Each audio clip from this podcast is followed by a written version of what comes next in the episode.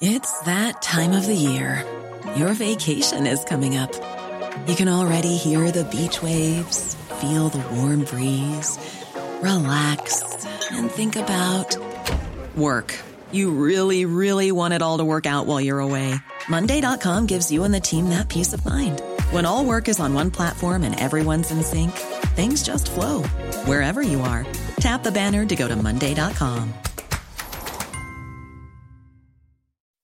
When you make decisions for your company, you look for the no brainers. If you have a lot of mailing to do, stamps.com is the ultimate no brainer. Use the stamps.com mobile app to mail everything you need to keep your business running with up to 89% off USPS and UPS. Make the same no brainer decision as over 1 million other businesses with stamps.com. Use code PROGRAM for a special offer. That's stamps.com code PROGRAM.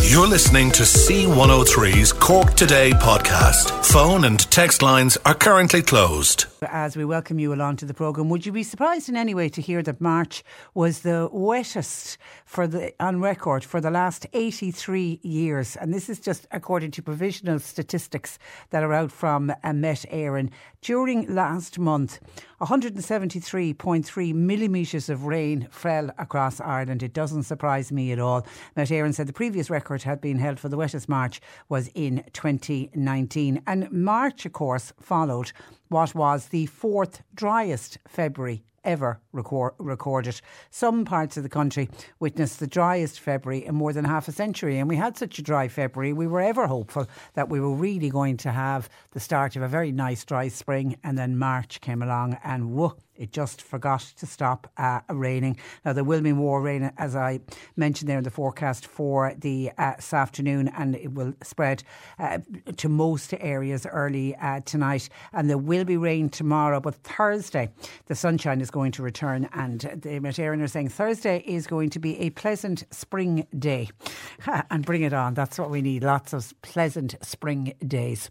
John Paul taking your calls this morning 0818 103 103 text or WhatsApp 086 to 103 103. All this week, we are, of course, giving you a chance to win with the Racing Home for Easter Festival at the Mallow uh, racecourse. It's on from next Saturday, Easter Saturday, the 8th of April, runs across the weekend, three days of racing up to Monday, the 10th of uh, April. There'll be live music. Sunday is the big one for the ladies because the most stylish ladies event is held on the Easter Sunday. And if you're planning on bringing the children along for a family day out, then the Monday is a must for you because it's a family fun race day. Every day this week, we've got tickets to uh, give away. It's a pair of tickets to go racing on the Easter Sunday. And then what happens, all of our daily prize winners will go into a hat on Friday and we'll make a draw. And one of the daily prize winners will have their prize uh, upgraded, and theirs will, their prize then will include admission tickets to racing on the uh, Sunday, a race card, a reserved table at the restaurant out at the racetrack where you'll enjoy a four course meal overlooking the track. And then following your day at the races, you get an overnight stay for two in Springfort Hall Country House Hotel. And that, of course, is located just 10 minutes away from the racecourse. That is a cracker of a prize. Like yesterday, you're listening out for this sound effect. And they're off. Now, I will play that one more time today. When you hear it, you'll need to text or WhatsApp your name and address to 086 103 103, and you could be coming today's winner and guaranteeing yourself tickets for two for racing on Easter Sunday. Tickets, by the way, are available at corkracecourse.ie. 0818 103 103, and we are now looking at more than 7,000 households facing homelessness in the coming months, as it looks like land, landlords really are fleeing the rental market and they're doing it in their thousands.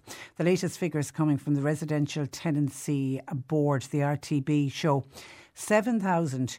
348 households have eviction dates looming in the coming weeks and into the coming months. During the last during the last six months of last year, so from say July to December, five 1,358, or that's 59% of all notices, were because the landlord intended on selling the property. Homeless charity, the Simon Community, says its organisation across the country particularly concerned that they are going to see homelessness grow in the coming weeks and months, even beyond what is already a current shocking level. Even though the eviction ban kicked in at the end of October, landlords were still entitled and they were still able to issue eviction notices. And then what just happened was the move out date was delayed because the ban was in place. And this new data that's just been released from the Residential Tenancy Board it's obviously likely it's going to put intense pressure on the government. And the government, of course, had vowed to move with legislation to give tenants first offer on buying properties. That's if their landlord was deciding to sell up. The government expects, though, the new legislation will be passed by the summer. But the summer could be too late for somebody whose eviction notice might be up in April, May, or even into June. Simon Community say the measures to help uh, tenants, even when the legislation is passed, it's going to take some time to uh, cook, uh, to kick in. They say pulling away the safety net on the moratorium with 7,348 notices of termination looming over the next three months very difficult to justify. And that's a quote from Wayne Stanley, who is the executive director of the Simon community. Now, nearly two thirds of the notices to quit were because the landlord simply wants to sell the property for whatever reason. And you'd have to get onto individual landlords to see why. Some of them, of course, as somebody spoke about yesterday, could be people who bought a property and they invested in a rental property as part and it would form their, not part of, but it would form their uh, pension pot. They're now coming of age. They need to cash in the pension pot, so they need to sell the property. So some of the landlords, that's what they will be doing. Then, of course, you've got the accidental landlords, people who never intended becoming a landlord, but they had no choice because they ended up buying a property that, for whatever reason, they had to move out of. They could have got into negative equity on that property, so they were waiting until the price uh, on the housing market came up which it is up now, much better than it was, say, a number of years ago. So they now feel ready to sell their uh, property. Anyway, two thirds are going to sell the property. Then there's just over 16% say they've had to ask the tenant to leave the property because either they need to move back in or a family member needs to move back in. And then there's also just over 16% where tenants are being evicted as the tenant's obligations have been breached. So this is either antisocial behaviour has been going on, somebody hasn't been paying the rent, or maybe somebody has been trashing the house, and we've heard from landlords where that has happened uh, too. We've got bad landlords as we've had good landlords, and it's the same with tenants. We've got really good tenants, but we've got really bad tenants as well. A total of 43% of all the notices issued during October, November, and December last year were in the Dublin area. Now, this problem is much worse in Dublin than it is anywhere else, but it's still not great uh, here in Cork. Nearly 11% uh, of the notices to quit were in Cork. Cork, 6% were in Galway, which means we here in Cork, we had the second highest number of tenants being asked to move out of their properties.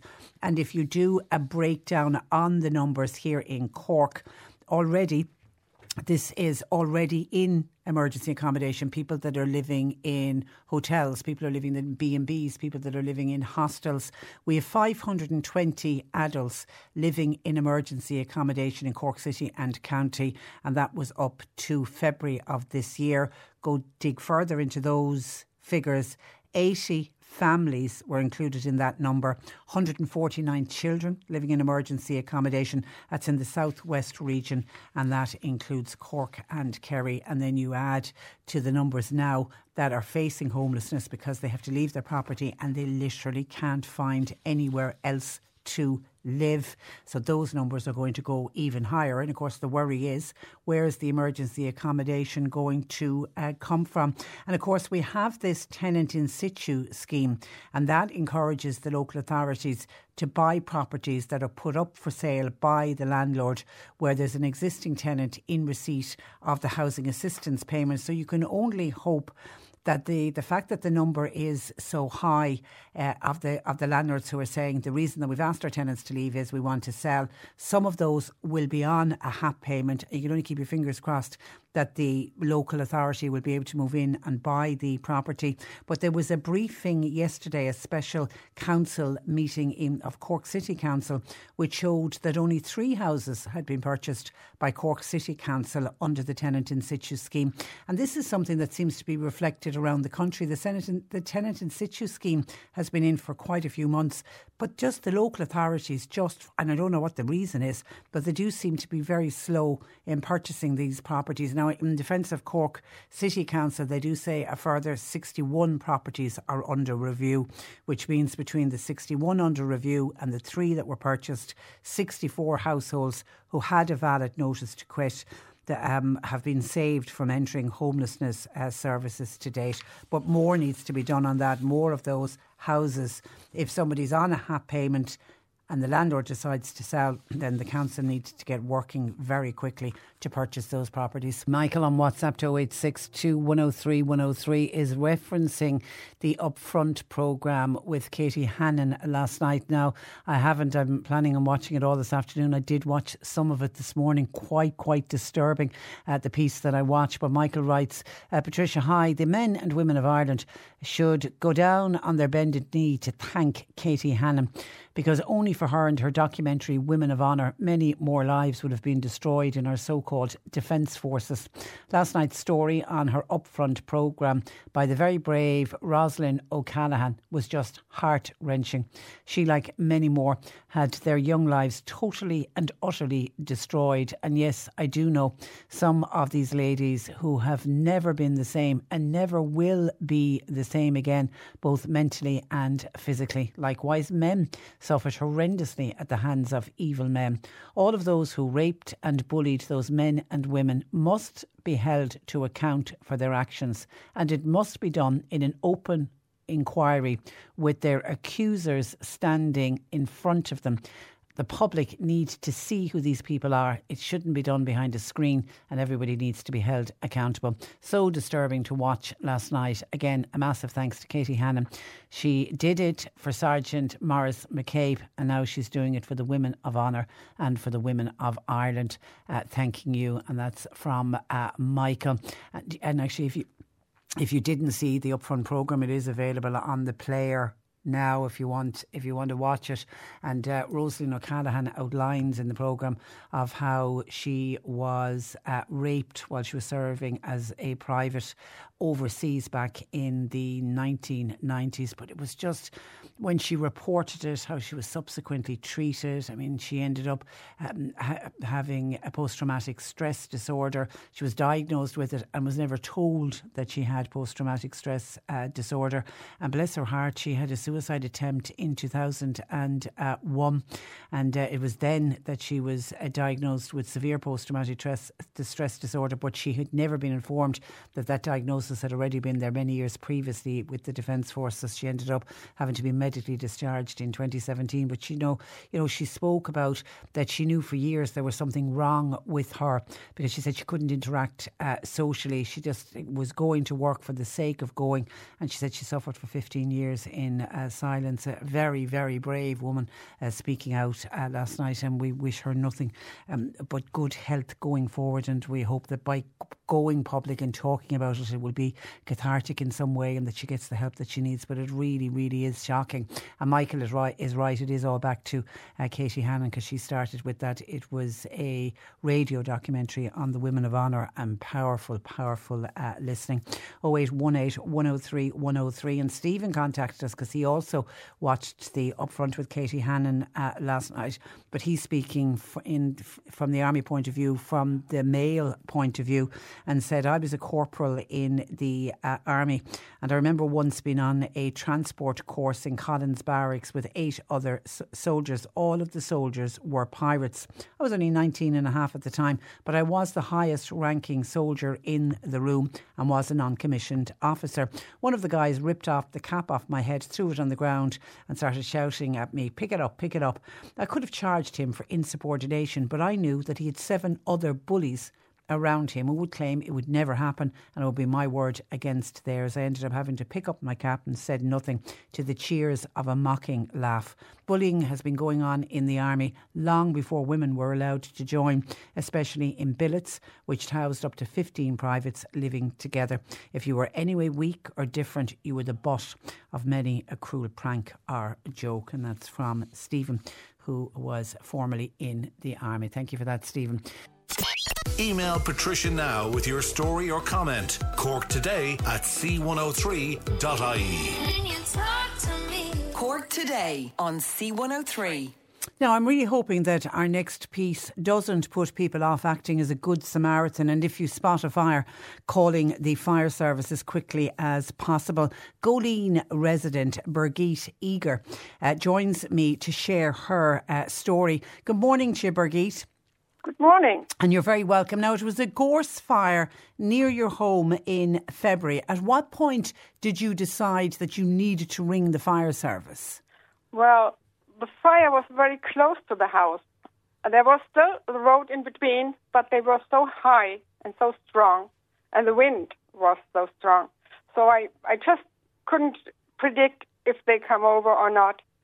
So I first talked to a local on the phone and uh, asked him what to do, and he also advised me to to really ring the fire brigade.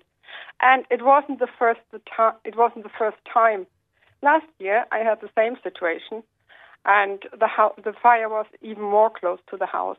And um, so I was really stressed. It could happen again, and yeah, I called the fire brigade. Yeah, and, think and it was how, the right thing to do. And how quickly did a fire crew arrive? Um, well, that's hard to say now because I was very excited as well. But they arrived pretty quickly.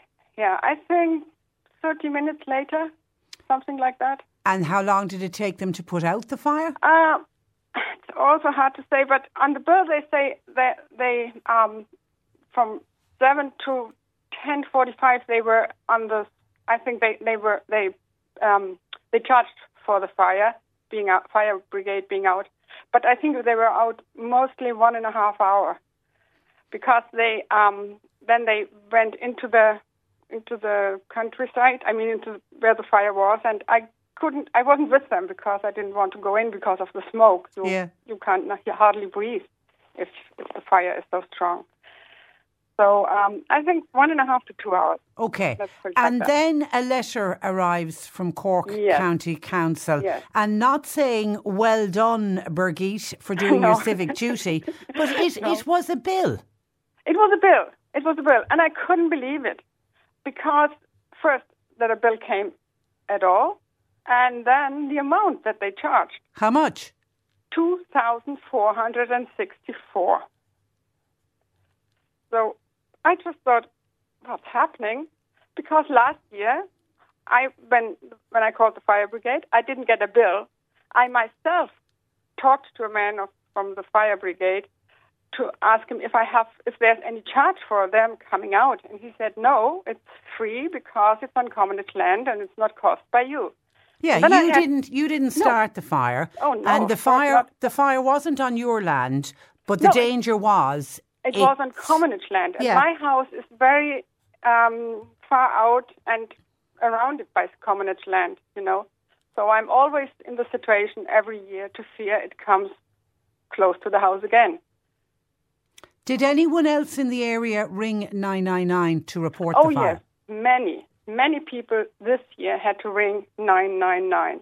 I know at least five people who were in da- whose houses were in danger, because the next day the fire extended even more to other areas and close to houses. So it it was it, it was unbelievable this year. It was it was a nightmare. Yeah, it was. It was one of the worst for sure. Do you know? Did any other houses get a bill? No, I don't Oh, know anybody who just got your a bill. just your good Just me. self. And that's also that's the question I still have. Uh, why was I picked? Was it randomly, or what is the reason for it? So you why was it so horrendous? So you contacted Cork County Council. Yes, What I, did what did they say? And one day, I, well, I, I sent an email and I didn't get back an answer.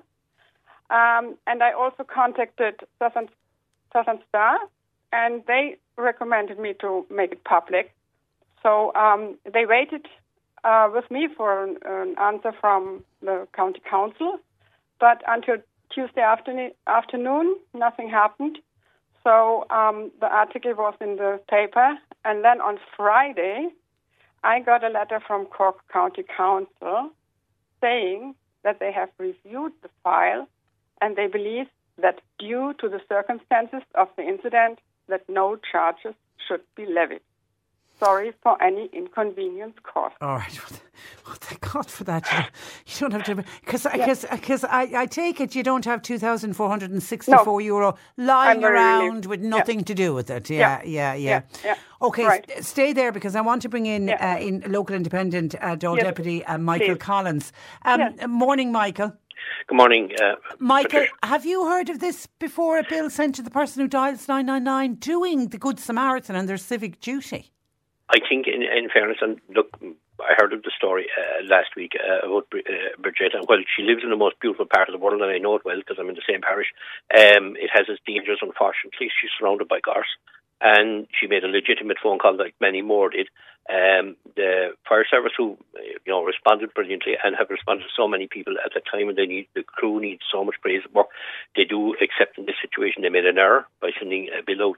In contact with them later last week, they made an error by sending a bill out to, to uh, Bridget, and an error that they have written out and apologised and and you know accepted that it was an error there. Yeah, but the the one thing I do want to assure people is, uh, and in a lot of genuine cases, people see a neighbour. So especially maybe in in rural uh, communities where there's a lot of holiday homes, they may see a neighbour's house in danger of a fire coming near a house. They, you might see legitimately passing a house and you see a fire uh, chimney fire. And if you ring the the fire fire brigade, you are not responsible. The third party is not responsible uh, for to be charged uh, for the fire brigade. A lot of people might get afraid now here and say, okay, I see a fire, I'm not going to ring because I get, I'm going to get hit with a bill here. You're not. And like uh, Bridget shouldn't have been hit with the bill either. Unfortunately, there was an error along the line somewhere, and they accept that error. And, and we're all human, I suppose. We all make errors. But in, in the situation where a person is passing and sees the danger of a fire coming to a house, uh, or, a, or a fire in a house or whatever and rings uh, the fire brigade, they will not be charged. Yeah, and it's and it's important. It's important. important. that people die nine nine nine nine immediately. But I suppose the more important issue in all of this, and and uh, Birgit uh, touched on it, these gorse fires, Michael, are really getting out of control every year sadly, they are, uh, Patricia, and, and, and for and I'd say Bridget would would admit the same thing as myself because I know the neighbours to, uh, to Bridget are furious uh, that their lands were burned because they lost poles, they lost wire, they lost almost lost animals themselves in these fires. So it's not always the, the and a lot of people point the finger at the, the, the farmer. It's not the farmer that lights this fire because most of them have property, you know, uh, valuable property in the hills that they've spent a lot of time putting up poles and wires in a commonage to make sure that their sheep or cattle don't go into another person's ground, and they would not light that fire because it's not going to cost it's cost them thousands of euros, and and they're out there unfortunately their bed in the night trying to put out a fire. So there is people out there that, uh, for some reason, get a kick out of starting a fire somewhere and walks away from it, and it, it goes out of all control, and it might end up burning the lands of five, six, seven landowners who end up being fined it's quite possible from the department, but are absolutely at a loss themselves if they're trying to chase their animals, get their animals into safety. Plus, to see the poles and wires. So, like, it's a it's a dangerous situation. Some people have have, have sick mind that they think if they can light a fire and walk away from it, there is things called controlled burns, and I know uh, the farm organisations have always urged and shown people how to control uh, burn an area the thing is, Patricia, and, and, and the Department of Agriculture find a lot of farmers down through the years are having gorse on their land. And, and I met with the Department of Agriculture in Portage and I told them you'd be the cause of an in Ferno in, in, in, in rural areas because people are going to be pushed. If a farmer is fined for having gorse, they're pushed into a corner. What can they do? They can't get machines up to clear it. So unfortunately, some people try to do a controlled burn, and then not one of them will go get out of hand. Unfortunately, but more is an act of vandalism by people who have this sense of a kick uh, when they light a fire and walk I know, away. From I know, and we know we know how under pressure yeah. the fire service were uh, this year. And and Birgit, what does the land look like after? Is it just oh, all burnt black? It's it's it's it's, it's so sad. It's it? so sad. Everything. I mean, so many creatures, wildlife is killed that has just started to to nest and to to yeah. grow again, and also the all everything is devastated. It looks horrible. Yeah. But let me let me point out two things um, Michael said. The one is about bill. I think he says it's an error, but if it's sent out to more people than me, which I don't know yet, I heard from one person, but um, it, I don't believe it's an error. I, I, I'm questioning if there is anything. Um, I, I mean, it's it's not it's unjustified the the bill, and does, does don't the people do or does the person who writes that bill doesn't she know what the regulations are, or what is the what is behind that? So Well, I really yeah, I think think they need to re- yeah, an they- investigation. They need to the review. They need to Yes. review how they send out those Yes, bills. Yeah, yes. yeah. There needs to be a Yeah. kind of investigation into the Cork County Council Fire Department about these bills. That's one thing. And the other thing, who is starting the fires? I think that's a very big question because those fires traumatize people more and more, you know. And um, it's um, the question is who is doing it, and also is enough done to find out who is doing it? Because this year it was like a line from Mount Gabriel following the spine of the Mizen down to the Knocknamadree, my hill, uh, where I and many people live and were threatened by the fire. But it was like looking. Has it a system? Is it a? Is, is there a kind of organized manner doing it? And that's uh, also questions I really have And about uh, these l- fires. let's see, Michael, is there an investigation to try to find out who is causing? I mean, this year seemed to have been worse than previous years, even though Uh, every year seems to be getting worse. Yeah. Yeah, I would certainly think that the Gardaí would be investigating this matter, but it probably is a very, very difficult uh, thing to find out. Now, I, I do know one other person who did get a bill, um, who did le- legitimately start a control of fire, but it, the wind turned and it went uh, close to his own property, and he did get a bill also. Now, that's a slightly different situation than uh, uh, Bridget is, Okay. uh, is standing in. Because he started it. he is, yeah. But I Yeah. will say one thing: if you reason with the, the the fire brigade service, they're understanding, and if there is a, a genuine story, they're, they're willing to listen, and they're not ruthless. Now, in your situation, Bridget was very unfair and wrong. You should never seen a bill, and that uh, straight away that should have been, and that probably is accepted now. If you need uh, further answers, well, that's fair enough. Maybe we deal, Yeah. we deal with yeah, the council I'm very relieved. Okay. All right. All right. At least uh, uh, Brigitte doesn't have to pay it. That's the most important thing. No, Listen, Michael, no. we leave it there. Brigitte, we And, leave it there. and, yeah. and I really wish that those gorse fires will be Will uh, stop. stopped forever. Yeah. Really. Okay. All right. Okay. Listen, we leave it there. Thank you for that. Have a Thank good day, very much. folks. Thanks for joining us. That is Birgit uh, Eder, who uh, lives in Goleen. As you could hear from her accent, she is a German native, but has been living in the Goleen area since the late 80s. And also West Cork Independent Dáil Deputy Michael Collins. Now, last Sunday morning, a public protest was held at the Old Pier in Union Hall, calling on Cork County Council to carry out repairs on what is an historic structure. To find out more, I'm joined by A. O'Donnell, who is chairperson of the local Save Our Pier group. Good morning to you, A. Good morning. And you're very welcome to the programme. Now, this is Keelbeg Pier. The council, I believe, want to close off this old pier. I'm, are they citing a health and safety issue or what's going on? Uh, they're citing a health and safety issue, but over the years, Cork County Council have left us down dramatically on this pier. It was originally commissioned in 1885, uh, and then in 95 there was a new fish, fishing pier built. Uh, and part of the plans at that point was to restore the old pier.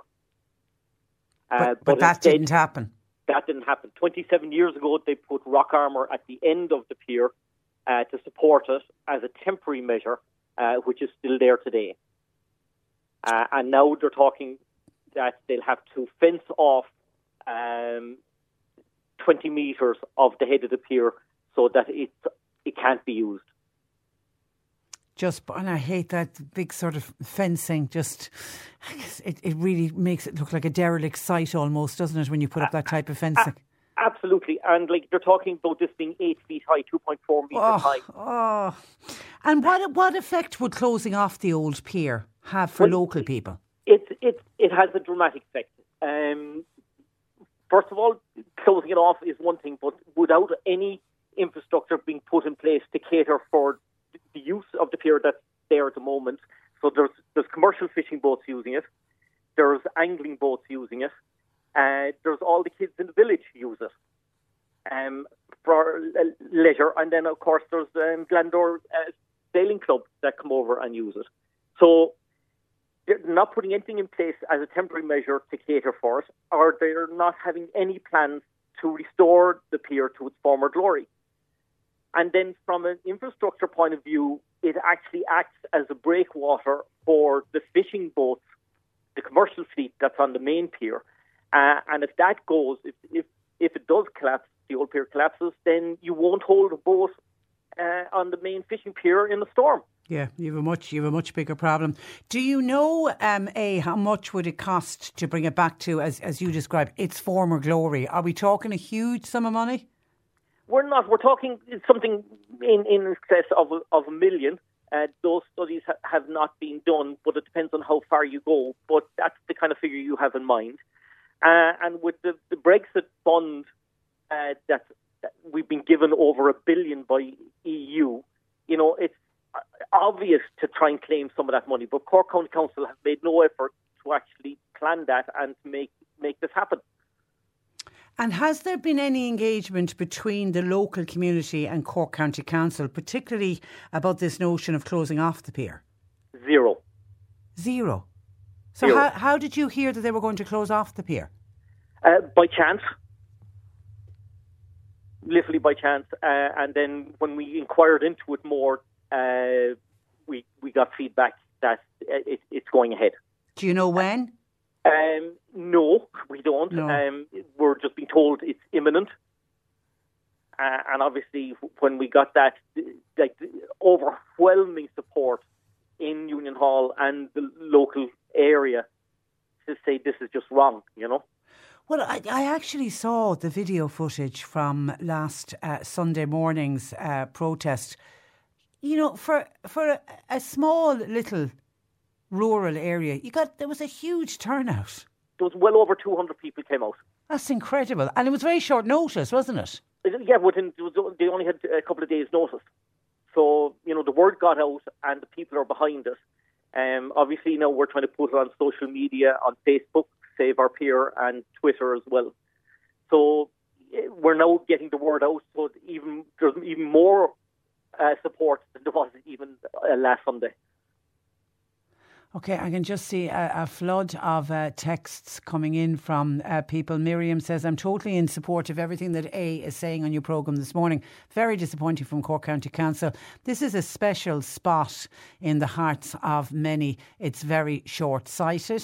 Martin said that un- it describes Union Hall as the forgotten harbour. Oh, that's sad to hear by Cork County Council. Margaret said it's infuriating to see our taxpayers' money not being spent on something like this as an allocated project. Instead, Cork County Council want to close down a pier that has been used for so many years by non commercial activities. When the repairs to this small pier, while the repairs to this pier are not extensive and it wouldn't be a huge draw on the county's uh, budget. Hi, Patricia. The council simply cannot close the pier. We would not have got through lockdowns without this pier. It's absolutely essential. And just fully support the local initiative to save and restore the historic pier, says somebody else. And just another one, even though there's many more of them coming in. The old pier is such an important part of the community in Union Hall. It's a hive of activity, especially during the summer months. Closing it is going to cost the council thousands in barriers and in signage. When these funds could go towards restoring it. The new pier serves the larger trawlers, but it does not accommodate smaller fishing boats and pleasure crafts. There is a huge potential to develop the old pier into facility for all harbour users, and that's a good point. There is a, you know, you you could think to the future here and look at the potential for the old pier, eh? Absolutely, you know, and like we can refer even to Cork County Council's own report, like they did report the marine leisure in infrastructure strategy for the Western Division, which was released in 08. And they say themselves the vision of this marine leisure strategy is to mar- marine leisure in West Cork to develop its coherent and sustainable manner, making it the best use of existing and plan infrastructure and resources. And that comes from their own report. And yet, what are they doing? They're shutting it off. And I can see by the flood of uh, texts and calls they were they were getting in, local people are really, really upset by this. And, They're, and- and they- they're angry, yeah, and rightly so. Like like listen to this. Deirdre said, "Save our pier in Union Hall." I grew up here, and I've used this pier all my life, as do my children now. It's an asset to our our village and to our um, uh, beach. Um, oh, now we're obviously we're emailing the council just to try to get some kind of uh, an update because I'm also thinking, a while this is local people, quite obviously are very upset about it. We're going to have people who will who go to Union Hall every summer um, visitors that will be coming, people that maybe have been coming many, many years, who probably won't even be aware about this until they arrive this summer. Yeah, and what they'll arrive to is an eight foot fence. You know, like how how inviting is that? You know, how- good you know for the visiting boats, visiting yachts, they would all use this pier, um, because obviously they don't mix in with the big uh, trawlers, uh, which also brings a huge amount of income to Union Hall. And if, if it goes, they won't even be able to stay. Someone says Union Hall Pier holds a very special place in the heart of the local rowing club, Myross Rowing Club, which is a hundred years in existence next year. Uh, always the pier has been used over the years. The old pier plays a big part at Regatta Day. What would the future hold for us as they're celebrating their 100th anniversary? Yeah. like as, as, that's a very good point. Like the regatta, obviously in Union Hall has been going for a long time, uh, and you're going to have a big fence blocking even the view down the harbour. Yeah, it's incredible. It's um, has there been any talks, by the way, a over the years about restoring the pier? Has there been any indication? Uh, ab- absolutely. Like in '95, when they built the main pier, uh, as part of the strategy of building the main pier, they were going to restore the old pier at that point. yeah, Uh, then in 08, um, as part of this, this report, there's, there is funds supposedly assigned to restoring the old pier, uh, and that was in 08. Uh, and the only funds that we're aware of that they've applied for is for blocking off the pier, not restoring the pier. That's incredible. That's incredible. Uh, Riona says uh, Keelbeg Pier is vital for leisure craft users, fishermen and beachgoers alike. The community is completely united in their opposition to Cork County Council's ridiculous plan. Health and safety reports didn't matter when the council didn't have funding for a fence. The pier will stay standing while they source additional funding for proper repairs. There are 137 years of history in every stone of this beautiful pier. What a lovely way to put it. It's a key location for the community throughout the year, particularly the summer months, vital for angling, vital for leisure craft, swimmers and divers. What is the council's plan? Question mark. To close it off and let it fall away into the sea, not on our watch.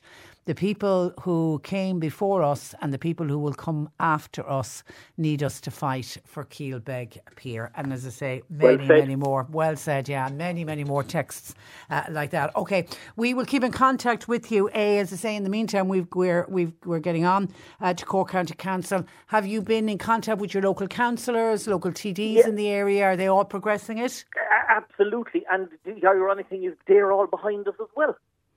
Okay, okay. People power, people power. That's what this one is going to, going to be about. Uh, hey, listen, thank you for that and thanks for joining us on the programme. Yes, and thanks so much for having us. Uh, our pleasure. Good morning to you. And actually, they have a really good Facebook page uh, set up uh, called Save Our Pier. And that's A. O'Donnell, who is the chairperson of that local Save Our Pier group. Texts and WhatsApps coming in about the old pier in uh, Union Hall. Uh, here's a lovely one in from Killian who says The pier is a vital part of our village. Water safety classes, local sailing school, etc. And sel- several film productions have used it. Tens of thousands of people have jumped from its parapets over the years. Please don't restrict it, fix it. That's from Killian, who describes himself as a concerned resident with three small uh, children. Let me just give you a snapshot of some of the many, many uh, texts and WhatsApps and calls that we've received following my interview with uh, A.O. Reardon of the Save Our Pier group in uh, Union Hall. This is just a, a, a lot of the commentary, in fairness, is making a similar point, but just to give you a snapshot of some of the calls and comments coming in, Bill in Clonakilty contacted John Paul and said every doctor the length and breadth of the country is telling people get out and walk, get exercise, and yet we have a council here who are talking about closing off the pier in Union Hall. The pier should be saved uh, and could under the Heritage Grant scheme, as this pier is one of the most iconic piers along our coastline. Deirdre says Keelbeg Pier is a landmark in our village. It's used by the entire community. The children spend hours using the pier and strand during the summertime. Water safety use it as part of their swimming and life saving classes. Visiting boats tie up there while going to the village for provisions. Angling boats use it for taking on board anglers. Fishermen use it for maintenance of their boats. Smaller fishing boats use it for landing fish. The local sailing club use it during the summertime. We would be devastated to see this landmark blocked off. What are the council thinking of? Please save our pier. That's from uh, Deirdre. Someone else says the old pier is used every single day by the people of Union Hall, the Rowing Club, the Glandore Sailing Club, the Plucky Paddlers Swimming Club, and the thousands of people who use the old pier every single year for leisure. Also, Union Hall is known as a fishing village, and boats provide fresh fish to the local businesses every single day. If these barriers are to be put in place, the pier over time would eventually erode away, resulting in the shelter that the old pier uh, provides the boats, it would simply be gone and the boats would simply have to leave. The people of Union Hall just want their historic pier restored. Someone else says we want the council to find funds to please restore our pier, to put a temporary plan in place for leisure and angling in the meantime, and don't close it off and forget about us. The people of Union Hall are very, very upset by their disregard. Eileen said three generations of my family have jumped off and tied up little boats at to Keelbeg Pier. Please help us save our pier. Claudia says the old Keelbeg Pier is a valuable amenity for local children who can enjoy the steps down to the little beach adjacent to it. It's beautiful as well as useful. Harry says the pier in Union Hall is part of the heritage we're trying to hold on to, and that's a good point that a lot of people are making. Uh, we need to protect and promote. That's also part of Cork County Council's role. Why can't they have uh, some kind of joined up thinking? The potential of this area, its coastal and maritime environment is huge. Uh, people want access to heritage and they want access to the water. Look at the potential and the many gains here, please, Cork County Council. And that's from Harry messaging us in Glanmire. And as I say, just a snapshot of some of the text and commentary coming in while I was chatting with A. O'Donnell. And then Martin is in Fermoy taking a slightly different look on this and says, Patricia, uh, would you please tell those people going on about the pier at Union Hall to give it a rest? There are a lot more important things going on on in life today, like price hikes, fuel hikes, homeless people, no houses, murders, rapes, attacks. Would those people who want to save our pier like to save my car? Because I had to sell it four weeks ago to pay bills. I had to give up work because I have no car. It's only a pier, for God's sake, says Martin in uh, Fermoy. Well, it might be only a pier to you, Martin, in Fermoy. But the people of Union Hall, judging by the commentary coming in today, this pier is a lot more than only just uh, a pier. 0818 103 103, our lines are open. And then on some other different uh, topics, Finbar says, Hi Patricia, I was watching the six o'clock news last night. I was dismayed with the interviewer, Caitríona Perry, um, and the interview she was having with Mary Lou McDonald, the leader of the Sinn Féin party. She was more worried with her questioning about Eoin Ó Broin's tweet on that photograph uh, that we spoke about yesterday on the programme that went out at the weekend than the real issue.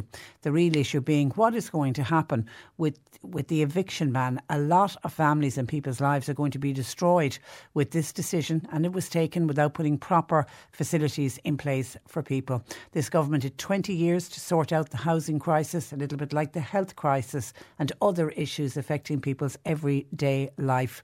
Over 3,000 children already in emergency accommodation accommodation, not to mention the 10,000 parents living in emergency accommodation, and then wait until the eviction ban kicks in. There will be many, many more added to that uh, list. What effect is this going to have on children's mental health in years to come? Not to mind the parents.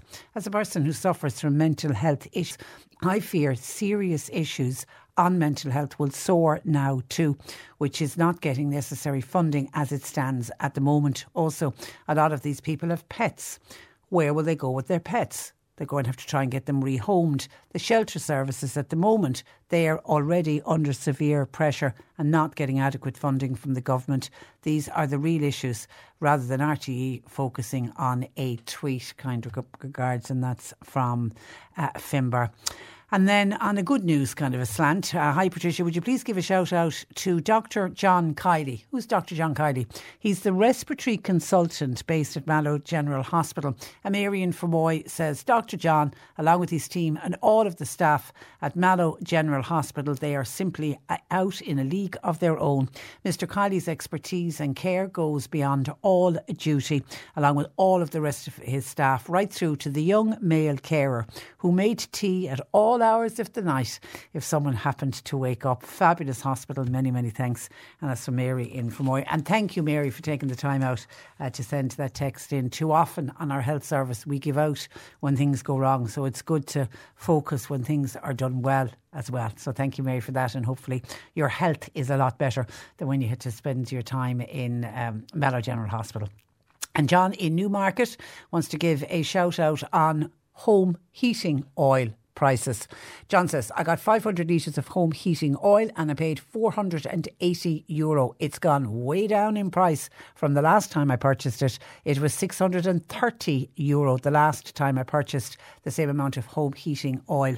And John wants me to do a shout out. Anyone that needs home heating oil, now is the time to buy it. I did mention that last week as well, that home heating oil has gone down. I think it's gone down even further looking at those uh, prices.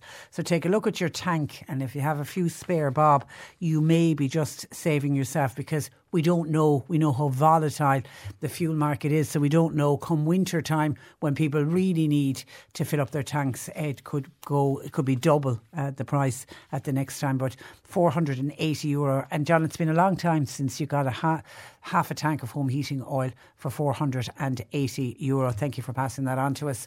Uh, 0818 103 103. John Paul taking calls. You can text or WhatsApp to 0862 103 103. C103 Jobs. A site dumper driver is wanted in Carrigaline. You must have a valid driver's licence and a CSCS card, safe pass and manual handling. CVs please to jobs at hamiltonfrench.com. Araglin House Nursing Home, they've got a vacancy for a senior activities coordinator. qualification in social care or healthcare is essential. CVs please to chris at araglinhouse.ie an accounts technician assistant that's wanted for work in Macroom. CVs to macroom at hardwoodfloors.ie. And an office administrator is wanted for work in Clonakilty. Uh, send your CV, please, to info at carberyplastics.ie. You'll find all the details and more job opportunities by going online now. Just go to c103.ie forward slash jobs for more. This is C103. Cork today on C103. With Corrigan Insurance's Macroom, now part of McCarthy Insurance Group. Want great advice? You know who to talk to. CMIG.ie. Now, if your health insurance is due for renewal, you need to pay very close attention to the recently announced price rises because some people are already getting renewals with a much higher price hike than what they were expecting. Dermot Goode of Total Healthcare joins me with all of the details. Good morning to Dermot. Good morning, Patricia. And you're welcome. Now, VHI, Laya, and Irish Life Health all announced price rises between, I think it was 4.4 and 5 uh, percent. But what I didn't realise was they're just average prices. Is that correct? That's exactly it. So ah. what's happened is, um, so first to go was Irish Life uh, at the start of January by an average of 5%. And then VHI followed on the 1st of March by an average of 4.8%. And just at the weekend there, Laya have increased their rates by an average of 4.4%. So what's happening is consumers, as you'd expect, are applying those increases um, to their premium. So they're basically, I suppose, looking to see exactly what the impact will be. But many then are shocked when they get the renewal um, because a number of plans and some of the really good schemes have gone up by as much as 10%. So to be fair to the insurance companies, Patricia, they're not trying to mislead anybody. They can only, because there's over 300 plans, they can only come out with an average. And some people will pay less than the average. But unfortunately, there are a lot of people now, like, for example, the likes of Simply Connect or Simply Connect Plus with Laya, which are really good schemes, but they have gone up by double the average. So a, a retired couple will now have to find 300 euro extra to stay on that plan where they were probably only expecting it to be 150 extra.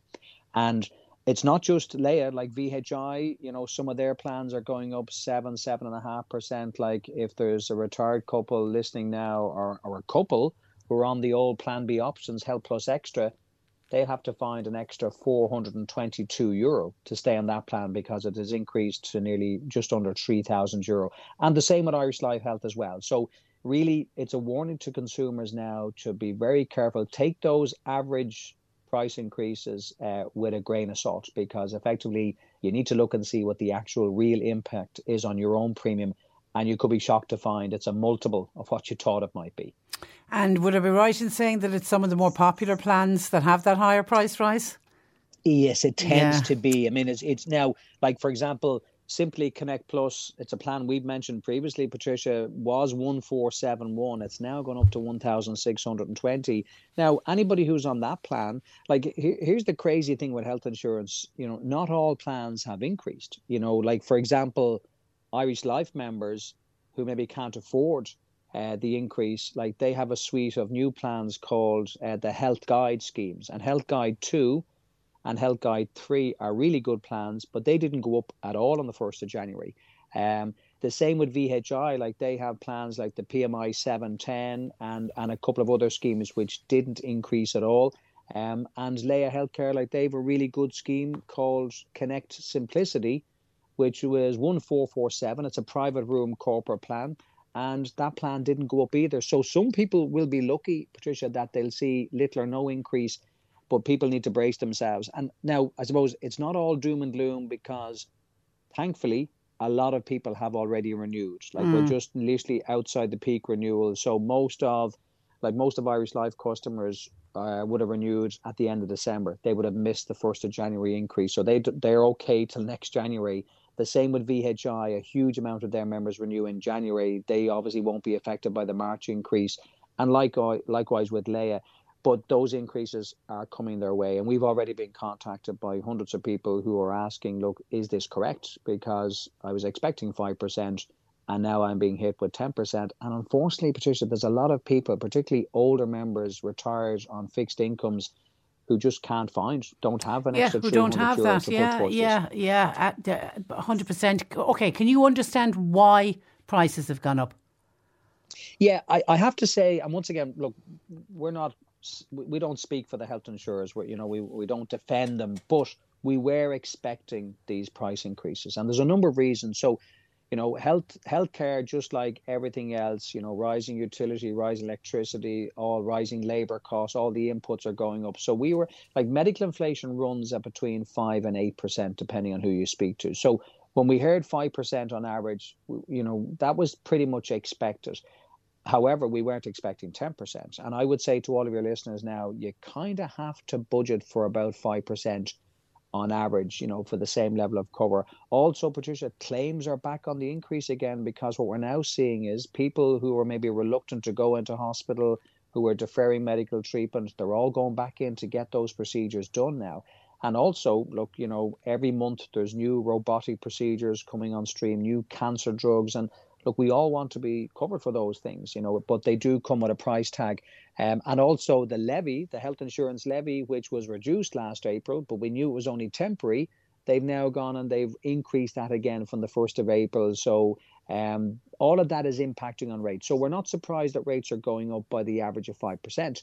Um, but you know, ten percent is a massive, yeah, it's a uh, massive increase That's, for anybody to it, take. Well, it's a lot when you're looking at everything else, and the cost of everything else has has has gone up. Um, the this is all the more reason to shop around. Yeah, and and look straight away, you know, if ever if ever like a lot of people last year didn't shop around because their rates didn't go up and they also got some money back from the insurance company. So there was a lot of inertia last year, Patricia, but now we're seeing that changing.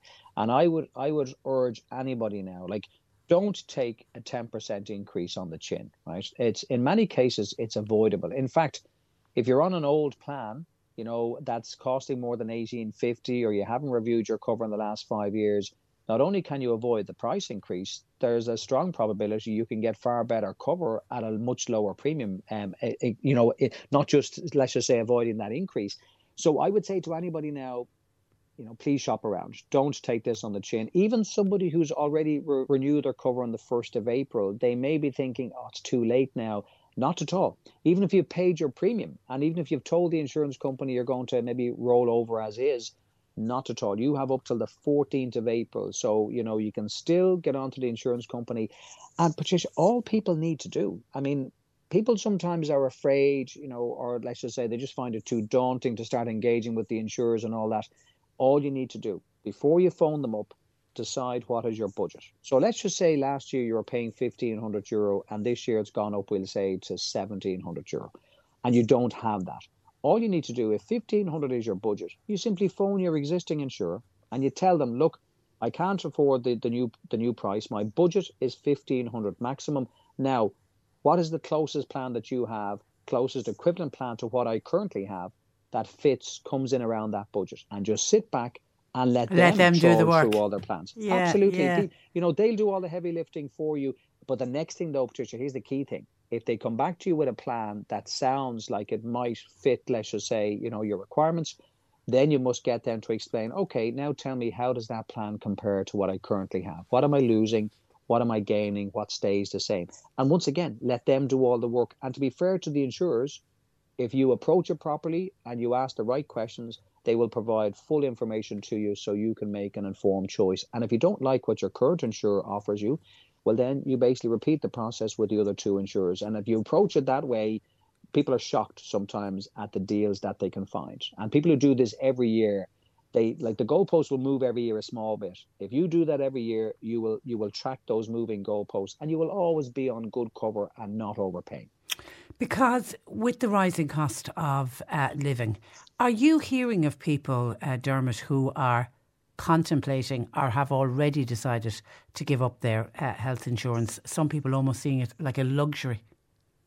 I tell you, Patricia, we were expecting last year when utilities were going through the roof, we were expecting an increase in the number of people looking to cancel. That didn't materialize. But what has happened though, a lot of younger people um, who I suppose you know funds are tight. Um, they probably don't see the need for health insurance uh, as much as maybe as older people with underlying conditions. They have been uh, looking at ways to reduce their costs. So I would encourage anybody, beg your pardon, who's who maybe just finds this now like too expensive. Don't the, the last resort is to cancel. So there's loads of things you can do to reduce your costs. First of all, make sure you're on an up to date plan. You know, secondly, take on an excess and that's an excess per claim only in private hospitals. You know, look at splitting your cover. So, in other words, don't just automatically put everybody on the same plan. You know, there are new plans out now that are what we call network plans. In other words, they don't cover every hospital, but they might cover every hospital in your general jurisdiction, and they tend to be less expensive. Like families, there are deals now for families. In fairness to Laya, I know they've increased their rates, but they've also have a deal right now where you pay for the eldest child under 18, but the other children under 18 are free.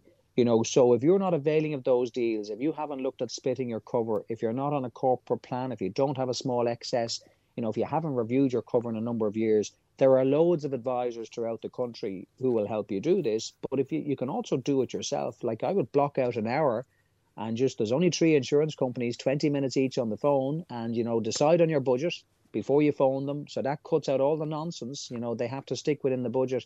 And, you know, you'll still find like people give out about the number of plans. But the good thing about having 300 odd plans is there are there there's are plans there to suit. Yeah, absolutely. One, I remember the days there was only 15 plans. There was no choice whatsoever. Yeah, but yeah. now there are plans to suit everybody. But I would I would urge anybody, please don't cancel unless you've exhausted all of those options because I'd love to say the public system has turned a corner and it's improving but we all know that's going to take a long time for that to happen. So really, there is no other alternative, unfortunately. Okay, Deirdre was on to us to say she recently had to go into hospital for a day uh, procedure. She does a private health in- insurance.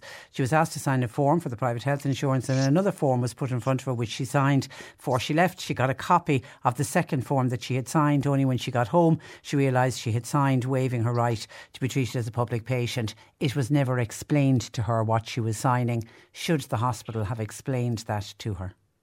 Yes, in my view, they absolutely should have. And I know there was guidance issued last year. Um, you know that, like this is a this is a legitimate practice that the hospitals can do, but there's there's an onus on them, a responsibility on their part to explain to people what they're asking them to sign. You know, if that was me, Patricia, I would be phoning that hospital back, and I would be saying. Ryan Reynolds here from Mint Mobile. With the price of just about everything going up during inflation, we thought we'd bring our prices down. So to help us, we brought in a reverse auctioneer, which is apparently a thing. Mint Mobile unlimited premium wireless. Ready to get 30, 30, bit to get 30, bit to get 20, 20, 20, bit to get 20, 20, bit to get 15, 15, 15, 15 just 15 bucks a month. So, Give it a try at mintmobile.com/switch. slash $45 up front for 3 months plus taxes and fees. Promo rate for new customers for limited time. Unlimited more than 40 gigabytes per month slows. Full terms at mintmobile.com. I want you to tear up that form. I'm withdrawing my consent. It was never explained to me. I didn't know what I was signing and I don't agree to it. Um, or get onto your insurance company. That person, Deirdre, should contact her insurance company and explain to them what has happened. Because you see, when you go into public hospitals now, if you go in as a public patient, you are entitled to be treated just like every other public patient, irrespective of whether you have health insurance or not. Your health insurance is yours, your business. It's yours to use whenever it suits you. But if you go in through A and E, you are going in as a public patient. So you could argue your health insurance is actually irrelevant. But if you sign that form, um, then you are waiving your right to be treated as a public patient. And in many cases, all that means is that your insurance company will be charged the full private rate, even though you were treated as a public patient. So I would say to Deirdre, contact her insurer, explain to them what has happened, and they should be able to guide her you know, as to what she should do, you know. But people need to basically, my, my advice to all of our clients, when anybody ever puts one of those forms in front of you, I would ask, well, what's going to change if I sign that form? What, what will I get that I'm not currently getting? Will I get a private room? Will I see a private consultant? Will I skip the queue, which obviously won't happen? And unless you're getting something extra, it just begs the question, why would you sign the form? Okay, yeah, but that's what I would yeah. suggest here to do is contact the insurance company and just double check that. But really, people, when anybody's been asked to sign a form where you're being asked to waive your right, you know, um, your legitimate right to be treated as a public patient, it should be explained to you, and then you sign then in full knowledge as to exactly what you're signing. Okay, all right, and and your advice as always, Dermot, is never auto renew. That's still the biggest thing. I mean, now thankfully, a lot of consumers now, and it's nothing like a price increase to drive this behavior, but a lot of people now are shopping around again and they're asking the right questions. You know, look, there's nothing to be lost by phoning up your insurer. Even if you're very happy with your current plan, phone up your insurance company and sim- well, there's two questions, Patricia. Number one, if I renew on this plan, is it the exact same benefits as last year or has anything changed? That's question number one. And the second question is, have you launched another plan in the last year or do you have another plan that gives similar benefits at a much lower premium? Yes or no? And they have to tell you yes or no. And if there is something out there, well, it, it won't hurt to look at it, you know. And 50%, by the way, of all people who switch, people think when I talk about switching, it means, you know, moving completely to a different insurer. Patricia, not at all. 50% of all people will switch to a different plan with the same insurer, you know. So definitely worthwhile checking out the options, just like you would car or home insurance, you know, just to make sure you're not losing out. Okay, listen, your uh, mine of information as always, uh, Dermot. It's a pleasure. Thank you for that, and thanks for joining pleasure. us. Uh, good morning to you. Uh, bye bye. That is uh, Dermot Goode of TotalHealthCover.ie. 0818 103 103. John Paul's taking your calls. You can text or WhatsApp to 0862 103 103. Cork today on C103 with Corrigan Insurance's Macroom, now part of McCarthy Insurance Group for motor, home, business, farm, life, and health insurance. See MIG.ie. Nick Richards plays Cork's greatest hits for your workday on C103. Hey, Funderland's back. And I've got your free passes.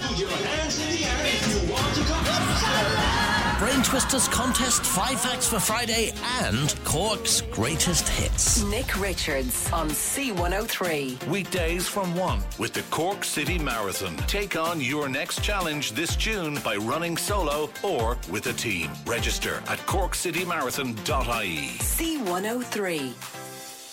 Tired of waiting for your new car? We have it now at Nine Motors. Go electric with a new Kia Sportage, ready for you to purchase and drive away today. View the Kia Sportage online at ninemotors.ie or visit us at Cork Road Bandon. Nine Motors, your number one for Kia in Cork. It's all happening this Easter at Cork Racecourse Mallow, with three days of great racing guaranteed from Saturday, April 8th to Monday 10th. There's something for everyone racing, fashion, music, and family fun. Three days of total entertainment. Don't miss the Racing Home for Easter Festival, April 8th to 10th. Get your best priced ticket online at corkracecourse.ie. Attention Cork. Bus Connects Cork is part of the National Transport Authority's plan for a sustainable public transport network for the Cork metropolitan area. After taking into consideration your feedback from last year, we have now started the second round of public consultation for the sustainable transport corridors. For Cork, Bus Connects is essential in tackling climate change, as well as being safer for cyclists and pedestrians, reducing the need for car journeys with a more reliable bus service. As Cork has set itself the ambition to become a climate neutral city by 2030, Bus Connects will help achieve this target. To view the revised proposals and to give further feedback, please visit busconnects.ie. Bus Connects, an initiative of the Government of Ireland. This coffee is incredible. It tastes like, like really, really nice coffee. It keeps you on your toes, puts a pep in your step, wakes you up before you go go. Enjoy the pick me up you're looking for with a fresh cup of Rosa coffee from your local Maxol. Text or WhatsApp Patricia with your comment. 086 103 103. Cork today on C103. Now, according to a piece that was in yesterday's Irish Examiner, uh, written by Eoin uh, English, the couple who brought the world to Cork last year are gifting a very dramatic sea shanty singing seafarer sculpture to their adopted harbour town of Cobh. To find out more, I'm joined by the chairman of Cobh Municipal District, and that's Councillor Anthony Barry. Good morning to you, Anthony. Good morning, Patricia. And you're welcome to the programme. I suppose, firstly, tell me a little about, a bit about this very generous couple. It's Gary and Anne Wilson. That's right. I mean, anyone that has gotten into Cobh um, over the last couple of years has seen the fantastic work they've done to Belvelly Castle, and, and it really has become an iconic landmark. But he's always an iconic landmark as you came into the Great Island of Cobh. But now to see it done up is absolutely uh, fantastic, and it, it really has set off the entrance into Cobh there, you know. But they've been uh, very generous in their support of, of various uh, events in Cobh. Um, and you just mentioned in the cathedral, Cobh Cathedral, the, the Globe, they came in there last year, and now with this um, with this uh, sea shanty um, sailor seafarer. Um, it's a wonderful piece. Yeah, they really want to give back to the local community, which is, which is terrific. That sculpture of, of planet Earth, I think it was seven metres wide and it was rotating and hanging from the cathedral in Cobh uh, last year. There was a massive response to that, wasn't there? huge. Um, I'm actually in County Hall at the moment, and I'm inside one of the offices, and there's a calendar up, and the, the actual picture I'm looking at now is that of the globe, as it is so it? says. Yeah. But the numbers, the numbers that went down were incredible, and it was uh, it was truly spectacular um, piece that was inside there, and you know they, they have been very very good. Uh, to the area, and they're definitely giving back to it. No doubt about that. Okay, so describe as best you can this new sculpture. It's a it's a sea shanty singing seafarer. It's a big piece.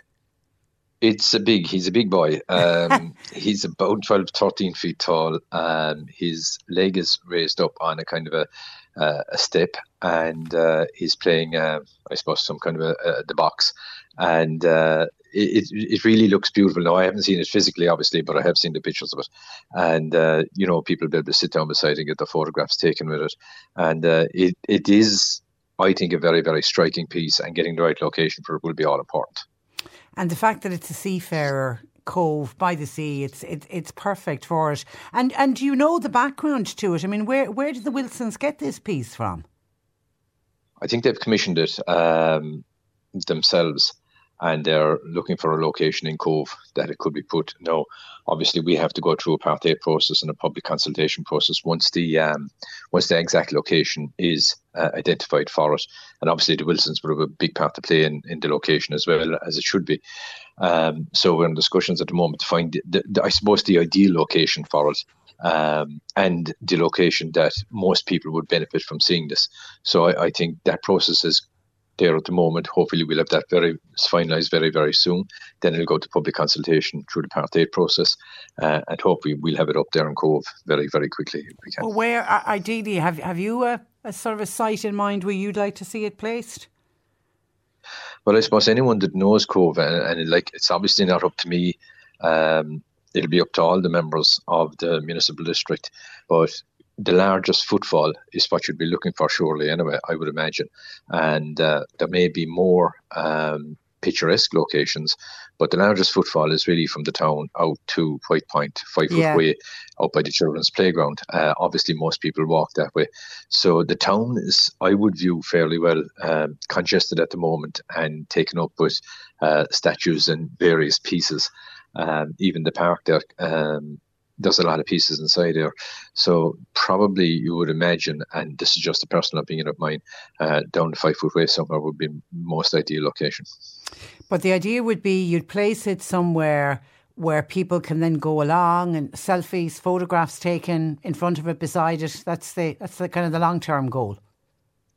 Exactly, with the sea out to the background. And I mean, if you go along anywhere, anywhere in Cobh, you've um, that wonderful harbour that is Cork Harbour. Um, as a backdrop. And like it's just so fitting to have this type of uh, a statue there. And you know, Cobh has been synonymous um, for good reasons and bad reasons um, with the sea and with seafarers, i.e., immigration, uh, fishing. Um, so everything like the harbour has been, you know, an integral part of Irish's seafaring uh, history and nautical history. So you know, we have we have our own um, uh, naval base right across from it as well.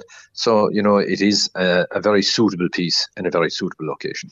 Yeah, and I saw the, the, the sculpture. He's a, a, a, British man by the name of um, Ray Lonsdale, and, and you know he was talking about its um, you know the, the special material that it's made for. So it, it will it'll it'll weather well, which is obviously what you need uh, because it, it's it's going to be out there, as you say, with ideally with its back uh, to the sea. Have you a timeline? We're hoping that we can get this sorted, the location sorted in the next, I would say, days rather than weeks. Oh. And uh, once that happens, then we obviously have um, we obviously have the pub period of public consultation, which is statutory, which I think is about six, seven weeks. And uh, so after that, hopefully, it'll be good to go then. Okay, that's this is the piece I was looking it for. It would be great. It would be yeah. great to have it for the bulk of the there for the bulk of the tourist season. It would Definitely indeed. we could. It's it's it's a durable material with a high nickel and copper content that'll weather well and will last for centuries, and that's what we want. We want it there for years uh, to come. Okay, keep us uh, posted on this. Uh, it's, it's, an exciting, I think, project for uh, Cobh. Once again, well done to the uh, Wilsons. Are you looking forward to a busy uh, season in Cobh, Um, Anthony, when will the, the ships, the cruise ships start arriving? I think the, the first of the ships are coming in the next, was it next week or the week after? Will they, and, they be um, in for Easter, will they? Yeah, I yeah. think it's one of the biggest. I think it's it's one of the biggest uh, bookings that we have um, so far uh, since they started. And after COVID and everything else, you know, it's it's wonderful to see it back. Um, and you know, it's great for the town. I was down there last weekend and all of a sudden you could see the whole place is springing to life again and a lot of tourists around again. So yeah, I think it'll be a wonderful year. Um, okay, I think last year a lot of people probably left, but I think you'll have a lot more home tourism uh, travelling around as well uh, this year and coming into Cobh, And you know, Cobh has so much to offer. Um, it's not just about the cruise ships; it's about people coming down. You have Spike Island, which is absolutely wonderful location, and then you have Fota uh, on the road into Cobh as well, um, albeit in Carrigtwohill, we'll say. But you know, they're two huge attractions, and uh, you know they're expecting very, very good years ahead. Yeah, it's a great town to visit. It, it really is. Okay, listen, Anthony, thank you for that, and thanks for joining us. Not at all, Patricia. Uh, Thank good you. Good morning to you. Bye bye.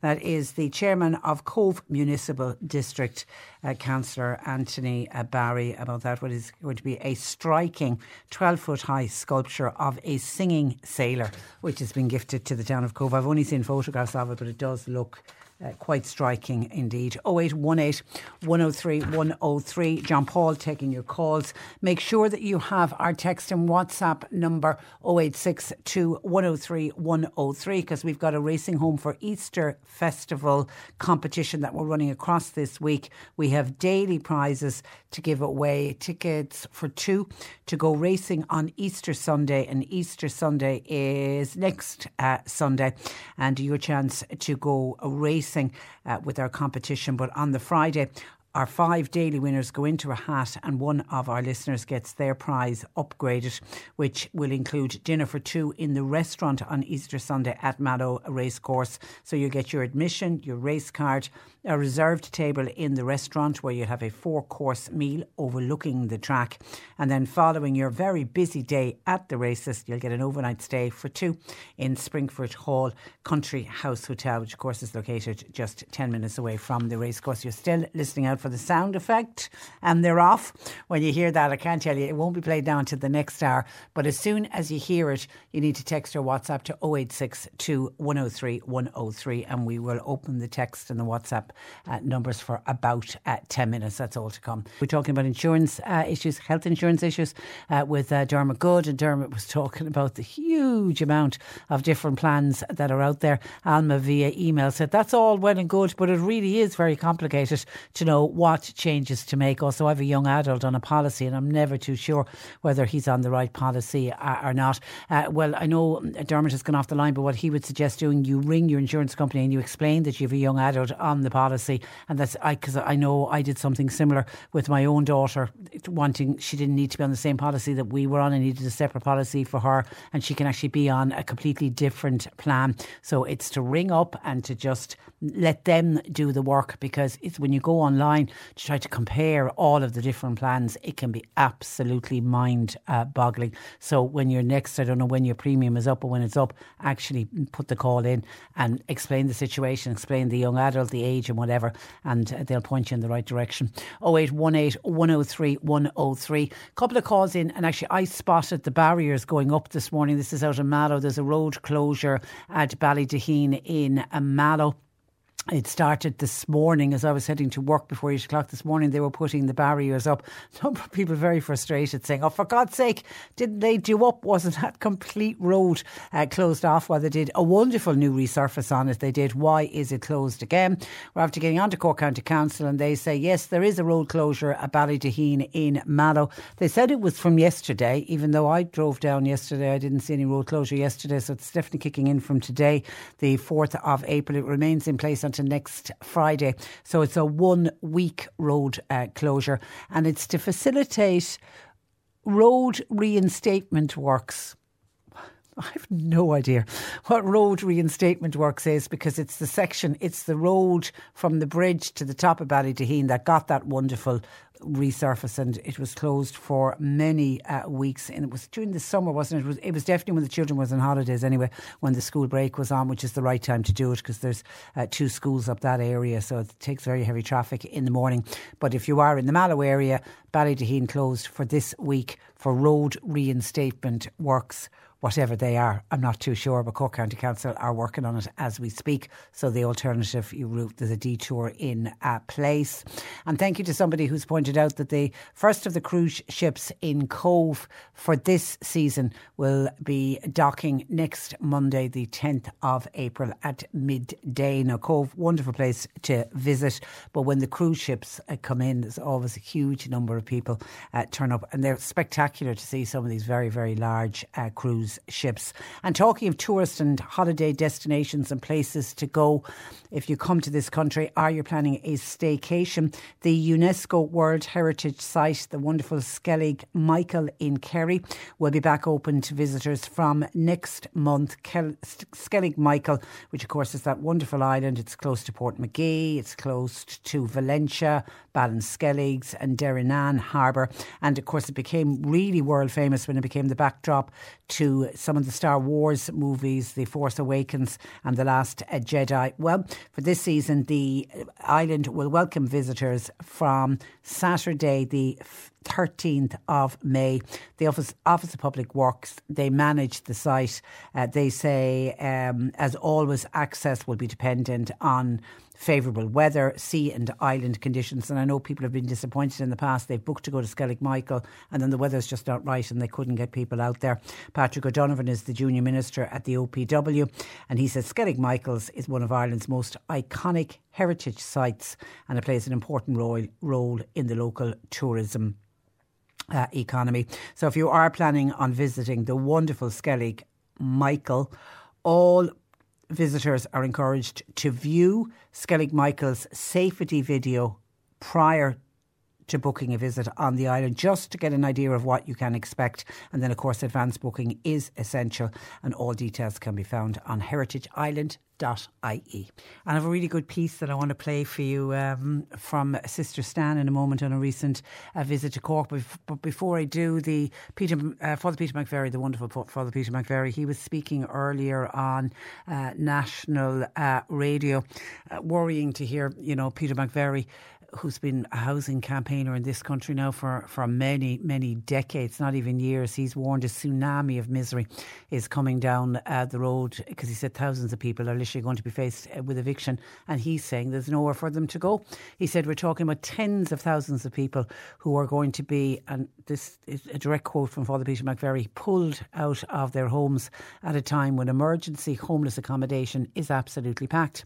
He said emergency accommodation is nearly full to capacity while hotel accommodation is also unavailable. Uh, he says that a drip feed of heart wrenching stories are now going to start making their way into the media in the coming months, and you can see that already almost on a daily basis. We're featuring somebody here on our news uh, service telling a story. We've had some of those heartbreaking stories on this programme, and certainly every day that I open up the newspaper, there's someone else sharing a story of they have nowhere to go and how afraid they are and how afraid they are for their for their family and particularly those that have got children.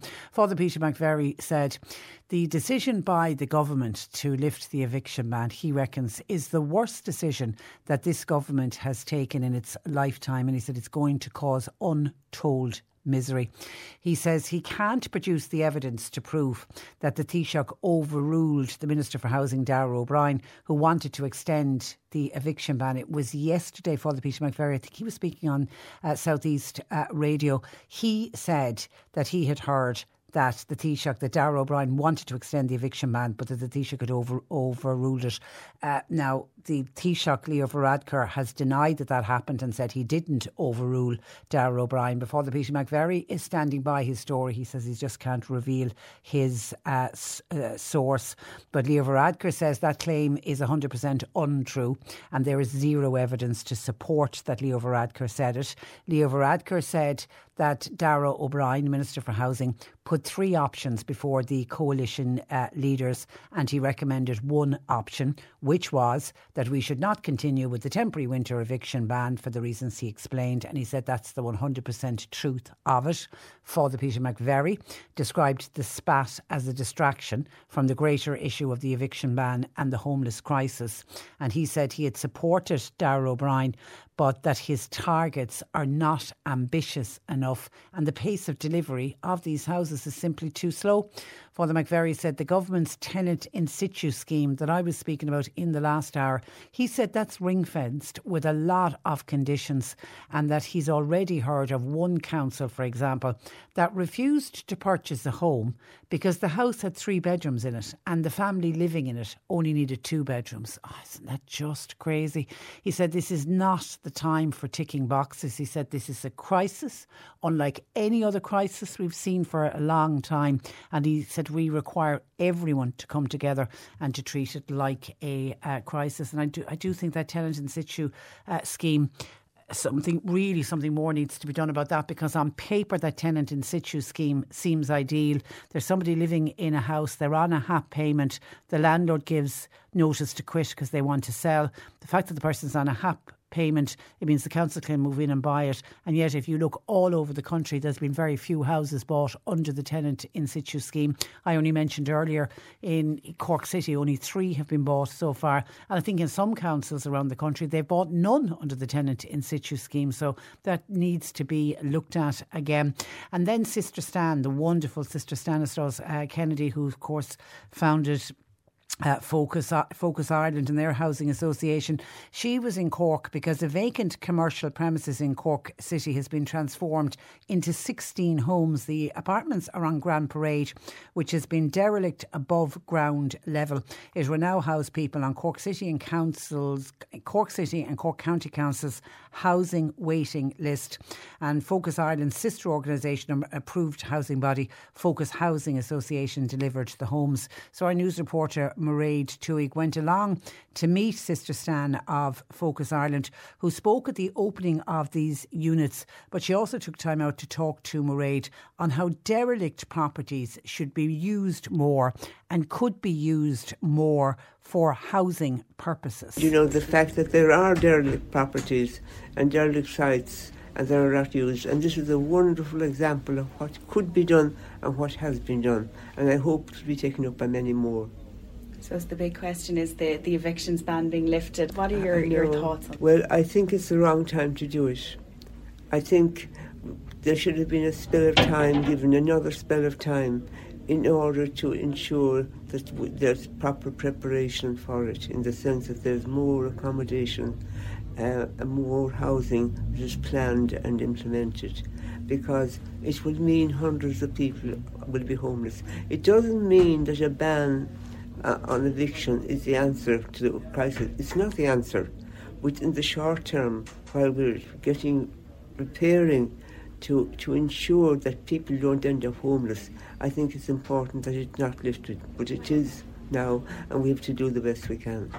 And did you have a, a discussion with the Taoiseach here today about that decision? And we did, we yeah. did, and he he was explaining to us about the difficulties they have about it, and he said they have a very good plan which will come into operation, which won't come, unfortunately, won't come into operation immediately, won't come into operation until probably October.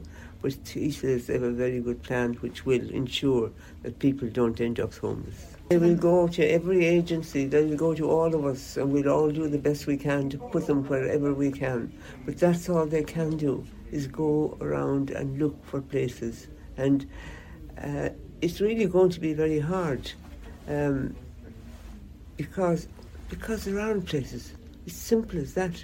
Um, and um, I suppose we're hoping for the best, and we'll certainly do the best we can to look for places everywhere to ensure that nobody, nobody's on the street, and particularly that no families are on the street. I remember years ago when I was starting, I went to, I went to France, I went to Paris to look, I went around, you know, to look at places, to see what was happening, and I remember seeing families homeless, and I remember getting the shock of my life. I couldn't believe it was bad enough to have a situation in Ireland, but families homeless, and here we are now with families homeless. So it's sad very sad. Already there are people there are people scared and saying, What will I do? Several people are coming saying that, but they haven't got it yet. But of course they will come. Of course. They'll go everywhere. We have to be prepared for people to, to, to, to come to us. And it is it, it is a terrible thing for for people to find themselves homeless. I always think about homelessness. I think it's the it's the deepest desire in everybody's heart but we don't think about it because if we have a home, we, we don't we take it for granted. But it's only when you don't have a home or when you see people without a home that you see how, how terrible it is. It is it is an, an, one of the worst things that can happen to people is to be left without a home. Home. So there certainly are people who are very frightened at the moment, but they will be more frightened when they get their eviction. Mm-hmm. I suppose there has been good and bad, you know, during the years. But um, this is the worst in 40 years. I can say that without question. In all my 40 years, there's, I've experienced nothing like this. So it's, it's, it's awful. It's saddening. And as I said, it is it, it's angering. It really makes you angry.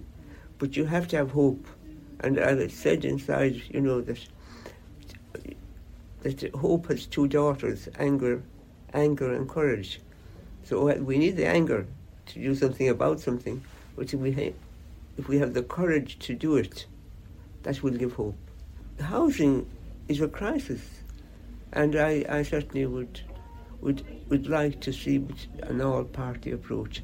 I I don't see any much benefit in what's happening now. You know, it's tit for tat. But that's the way it is.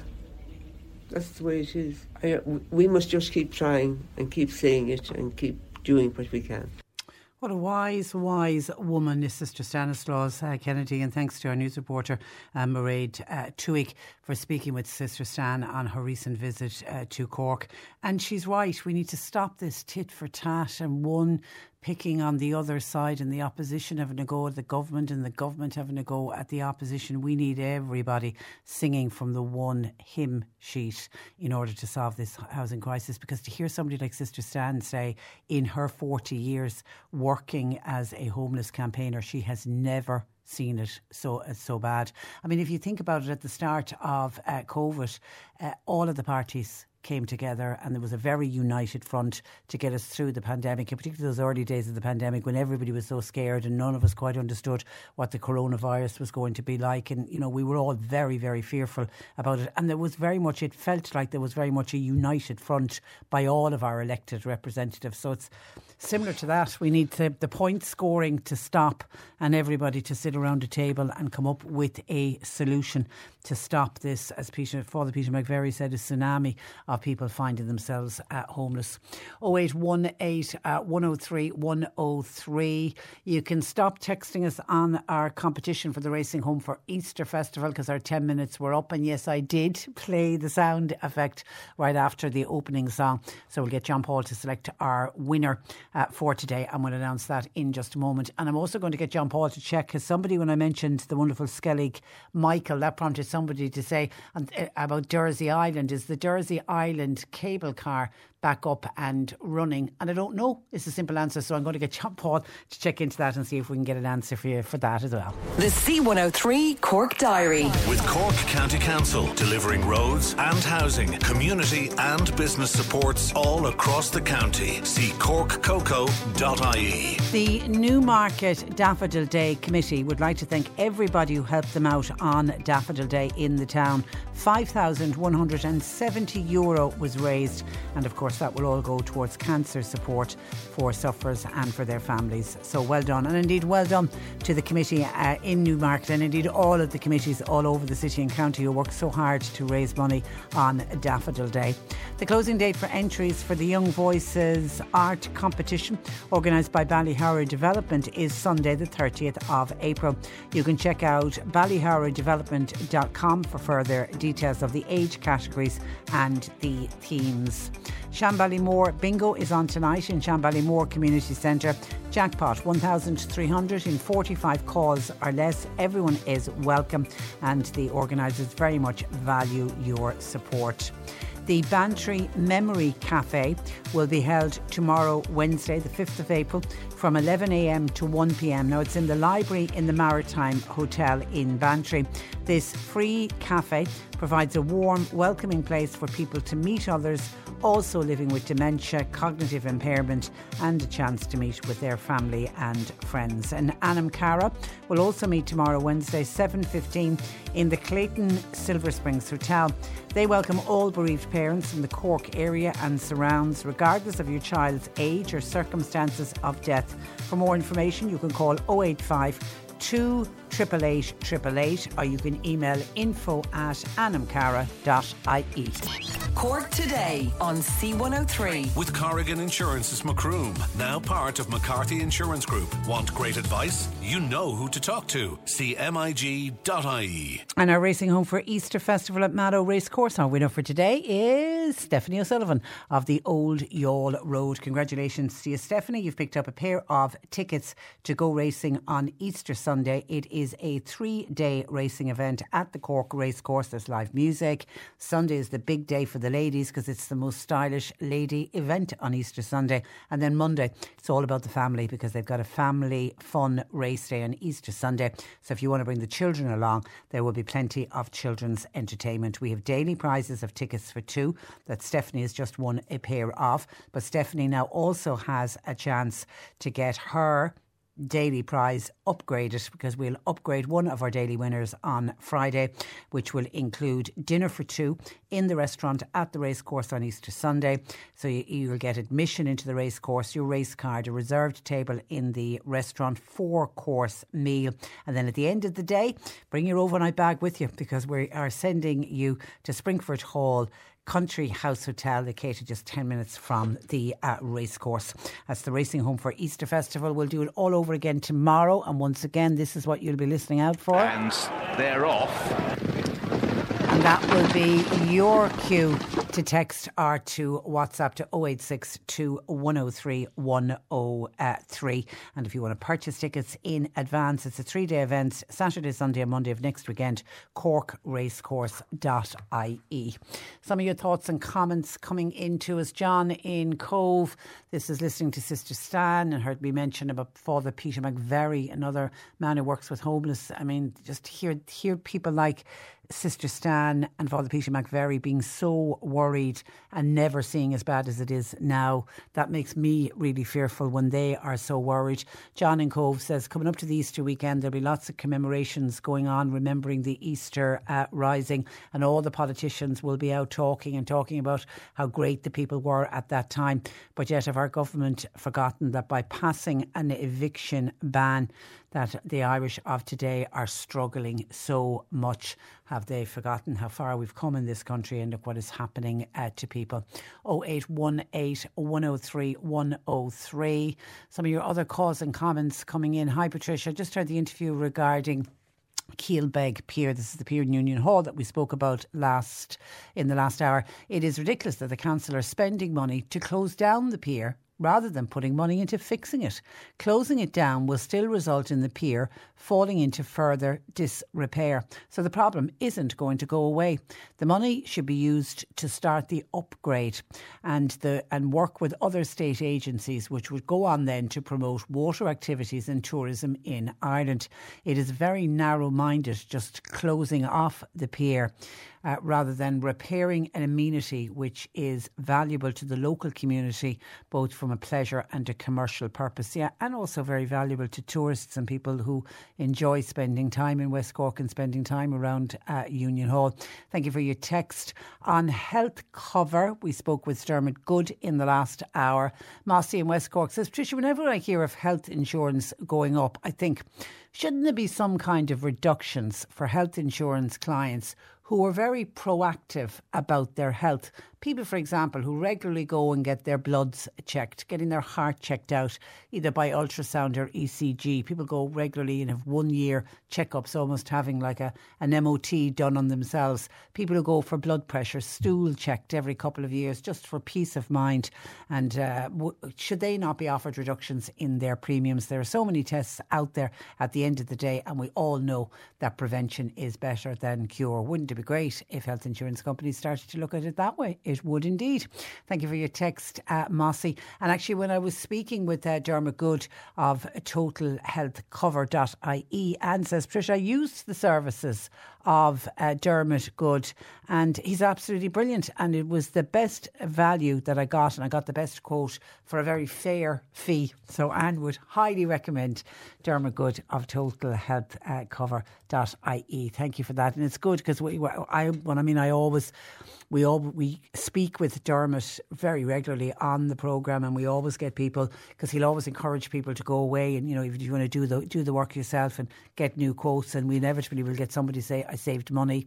Uh, we typically get a call in to say I was listening to your programme and I persuaded my parents who've been with the one plan and with the plan, one plan for many years. I persuaded them to change. I did the work for them and I saved my parents, uh, particularly people who haven't changed in many years. There's a lot of money to be saved on the premiums. So thank you for that. Now, D- Diane and Kerry has been back on to us. I did mention this yesterday, but it was towards the close of the programme and we didn't get any call back on it. Diane was on to us. She has a thread mill that isn't working and she's looking for somebody to repair it. She's tried around Kerry where she lives, can't find anyone. She's willing to travel to Cork or to Limerick because she has a van so she would be able to transport the treadmill to anyone who could fix it. Does anybody know where Diane and Kerry can go to get a treadmill working again? Uh, because she she needs it for weight loss and she had been using it at one stage and um, but then stopped using it and when she went back use use it again it isn't working. So can anybody point us in the direction of where we can send Diane? As I say she's go to Cork or to Limerick somewhere where you can get a home thread mill replaced, or not replaced, repaired. She wants to get it repaired. And I was saying it's important to get items like that repaired rather than just replacing it. And some of those items can be quite costly. So I think it is worth her while uh, certainly seeing if she can get somebody to fix. And it's probably something very, very small uh, wrong with it. And then Ria in Skibbereen says, Patricia, when we were talking about housing and when we had Sister Stan, you know, talking about the derelict properties, and they've brought this derelict property back here in Cork, her housing organisation, and 16 uh, people will be housed there, which is fantastic. And Sister Stan is saying that's what we need to do. We need to look more at derelict properties, and we've derelict properties all over the city and county. We have them in every county town, in every county village, certainly in the centres of the town, the centres of the villages. And, you know, if we could get them back into life again and get people back living in them again, it, it revitalises the towns and the, the villages as well as the cities because nobody wants to live near derelict properties. And I always feel for people who have to live beside a derelict a property. So she's reckoned there's a land bank there that we could be using. But Ria is pointing out another problem that we have when it comes to our housing uh, crisis. It is the planning laws that need to be reformed in this country, Patricia says. Uh, Ria, a friend of mine has a plot of land that they have for years, and they now wish to downsize from their existing property and build a sw- smaller dwelling on this land that they own. Permission refused, as the plot is just outside their town's land. Outdated laws. Myself, I'm wishing to downsize and move closer and build on my son's farm. Small, just a small dwelling is all I'm looking for. Permission refused. As we already have our own property, we're an elderly couple.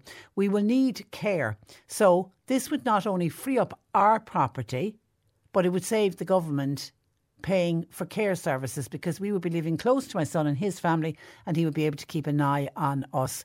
Outdated laws need reforming. Yeah, it's how often do you hear about planning and people tearing their hair out trying to get planning permission and they get turned down for what many people feel are the most silliest of uh, reasons. Thank you for your text, uh, Ria, to 0862 103 103. Cork today on C103. With Corrigan Insurance's Macroom, now part of McCarthy Insurance Group for motor, home, business, farm, life and health insurance. See MIG.ie. A couple of uh, quick texts in. Uh, Michael says, Hi Patricia, I was listening to you talk about Father Peter McVerry and also heard the interview that Mairead did with uh, Sister Stanislaus Kennedy talking about what is coming with this tsunami of homelessness.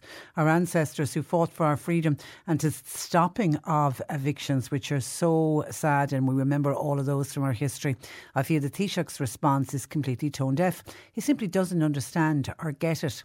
I completely agree that political parties need to put all their differences aside and get around a table and deal with what is a nightmare for people and for families. I really suggest we look again at bringing town centres to the fore and bringing empty shop premises and the overhead accommodation where many people lived in those houses for many, many years, bring all of those to the table. Also, the fact that no council applied for more staff to look at vacant properties. These were the, the vacant homes officers. That really does say a lot, says uh, Michael. Yeah, and that's exactly what Sister Stan's group did.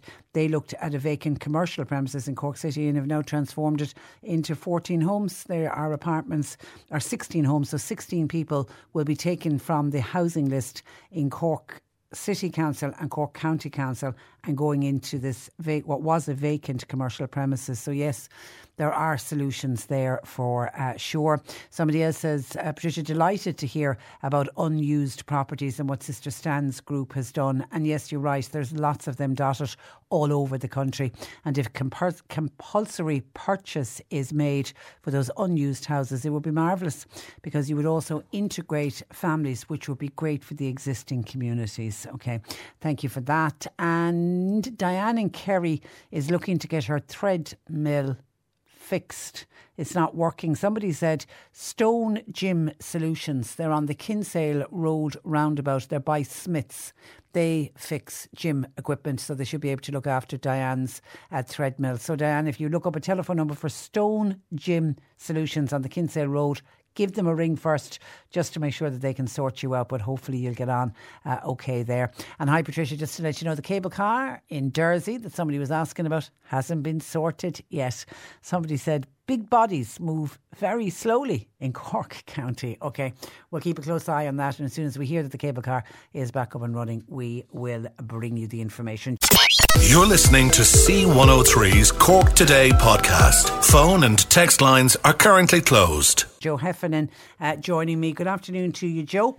Good afternoon, Patricia. And, and, you're very welcome. Okay, young people, schoolgoers, and college students, we've already actually been talking. At the moment, there is a lot of the oral exams uh, going on. Ken mm. on the breakfast show has even talked about his daughter, Caitlin. Bless her heart, on Sunday, she had to go into school and do her oral Irish. And I think that's got a lot to do with they're finding it difficult to find the teachers to go around to do those oral exams. So they're working mm. Saturday and Sunday now uh, as well. So the leaving cert very much looming. And we know we were talking about the SUSI grants and having to apply for the SUSI grants. So the exams are hovering. They're very much on the market. So you want to just give some points and tips when it comes to exams? Well, yeah. Um, uh, it's about now that uh, the exams, uh, as you say, are looming. And uh, I didn't realise that people were doing their oral exams on a Sunday, but there you are. And um, yeah, so it's it's coming onto the agenda, and uh, it's kind of moving on to imminent as against out there in the future. Um, so um, I was reading some stuff there. Um, uh, well, for a start, anyway, all the COVID things. Um, I mean, uh, God love them, the students at the moment and those that were affected by that. Um, it hasn't made it easy. I mean, it was always difficult, but um, in the present, well, in the recent past climate anyway, it was. Um, you're a very difficult. They had a pretty, yeah, young people. I mean, I, I know we do. We, we, obviously put a lot of focus on what happened in nursing homes and in hospitals, which is only right. But sometimes I think young people can be forgotten about, and young people because of the nature of their age and socialising, taking that socialising away from them can and has had a detrimental effect on some of them. It has, and the the the simply the um, the the remote learning, as it became known, um, the, you know that that um, instead of going into school and, and meeting the friends and uh, you know all of the the normal socialising that went with going to school or going to college uh, was gone, and people were in bedrooms with a laptop and um, uh, you know it wasn't ideal. So uh, we come then to the current, and um, again, I don't think it helps, but maybe it will eventually. Maybe it's all a good idea. This, um, you know, a bit up in the air about maybe bringing some of the exam into fifth year instead of sixth year. Um, uh, they're especially talking about the comprehension and essay parts. I think of, of English, English, and yeah. Irish. Yeah. And uh, that, you know, that's another unknown. And, and the more unknowns that you have, the more stress is attached. Um, it's a granting like to know exactly your road ahead, um, uh, w- which would help. Um, I was looking this morning at um, a website called StudyClix, studyclix.ie. S T U D Y C L I X. Now that's unusual spelling, but studyclix.ie. And um, they seem to have quite a bit of helpful stuff. I, I'm just throwing it out there so as that people might make a note of it and uh, that might be something that would help. But you know, you can't beat the um, the the the right atmosphere at home and a bit of study and a bit of planning, which is what we w- will maybe say a few words about. Yeah, and the and- parents. I, okay, and and I mean, I'm very conscious that the young people are all off on their uh, the Yeah. Easter holidays, and you know, I was only talking actually at the weekend. I was at a family event, and I was talking to uh, one of my young nieces who's heading into she's in leaving cert uh, class, and I was saying, you know, one of to me, I always remember hearing it from a teacher that one of the the keys to to study for the leaving cert is to study during the Easter holidays, and it's the last thing you want to do. You know, you've you, you- you've had this, you've gone back after the Christmas, you've done your most of them have done their pre's at this stage. The orals are on, and you said, "Oh, I got two weeks to take time off." But if you could stay focused and spend some time studying during the Easter holidays, Yeah, and to remember that the summer is coming, and that um, you know there will be there will be great old times with good weather coming in the summer when the whole leaving cert scenario is behind one. So there there is that. So maybe maybe get stuck in now would be the thing. And for parents, you know, to encourage students and um, and to understand that they need a bit of time out as well. That it can't be all study, study, study, um, and that the students would know that they uh, that they are unconditionally loved, and that whether they get whether they get forty percent or ninety percent in in the leaving cert, that they'll still be a loved son or daughter, and that it won't be depending on how they do in the leaving cert. Um, but a certain amount of bit of stress isn't bad either. Um, you know, it's what gets us up in the morning. It's what gets us um, uh, going for the day. So um, yeah, and I think so, it's it's, yeah. to, it's to try and uh, you, you say it's it's to encourage and praise is, is so important. And I always think try to keep the house as calm as possible, which isn't you know I mean I'm, I'm thinking now of this two weeks the Easter holidays. If there's younger siblings, they're all Yeah. they, they're all off school, delighted with themselves, and they're full of the joys of spring.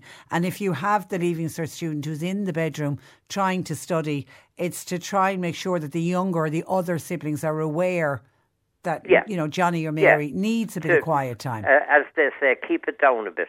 Um, so there's a, that they're left to do their bit of study undisturbed, and um, uh, you know the the odd the odd offer of a cup of tea, the the, the odd bit of encouragement, uh, the odd bit of it's great to see you doing the bit of work, and um, and to encourage that as well that uh, that one would um, you know get out for the old walk or whatever, or um, meet up with a friend, um, you know, so that it isn't a hundred and ten percent study, study, study.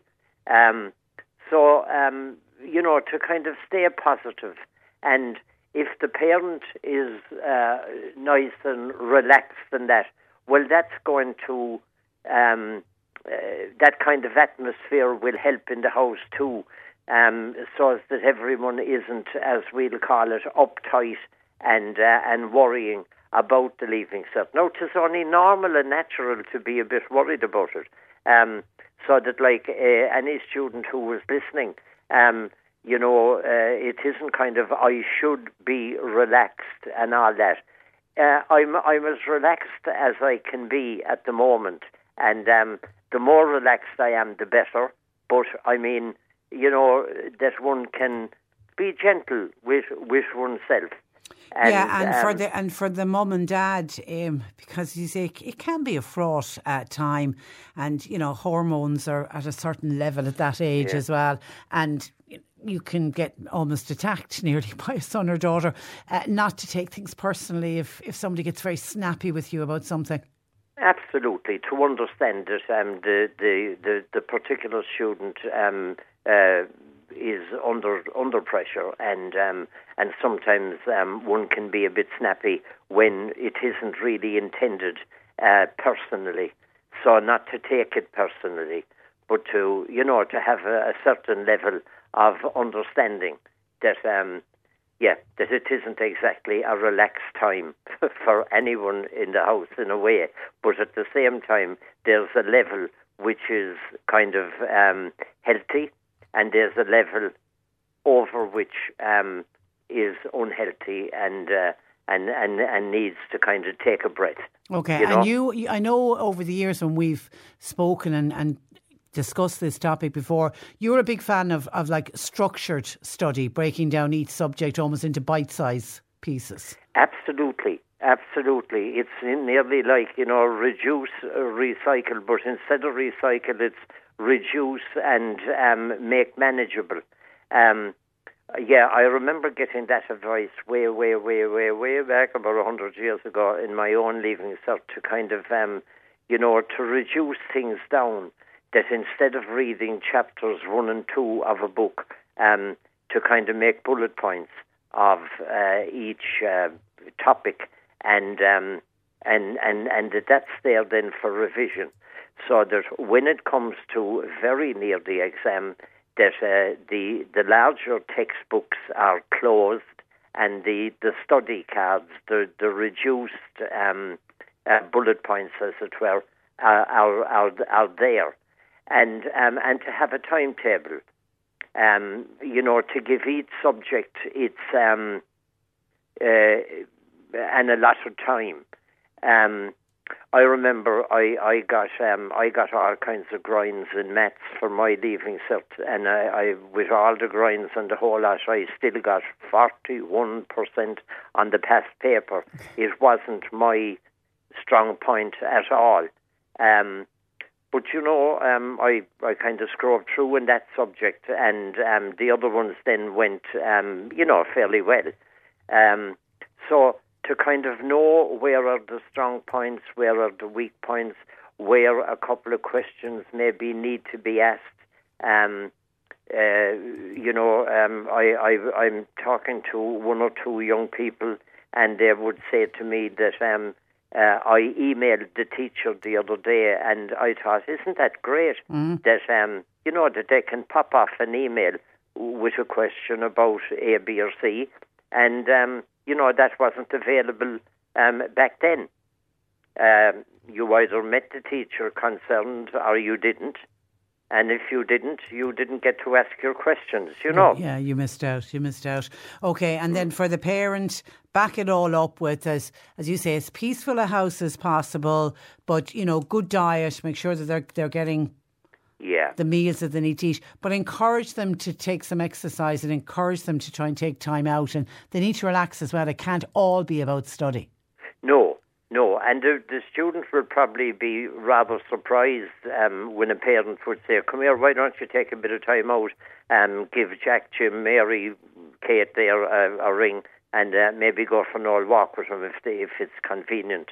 Um, and uh, that will probably raise a few eyebrows, but it's very, very necessary. Um, as you say, Patricia, and you say absolutely correctly, it can't be all 110% study. Um, we're not built that way. And um, uh, also, um, you know, when it comes to jotting down the few um, bullet points, we might find that if we've overdone the uh, the amount of study in the previous hour or so, that there isn't much after getting through. So yeah, we, we need to use the head like in, in, in, in many ways, you know. Yeah, yeah, and I know people are thinking about you know college and college courses and, and all of that.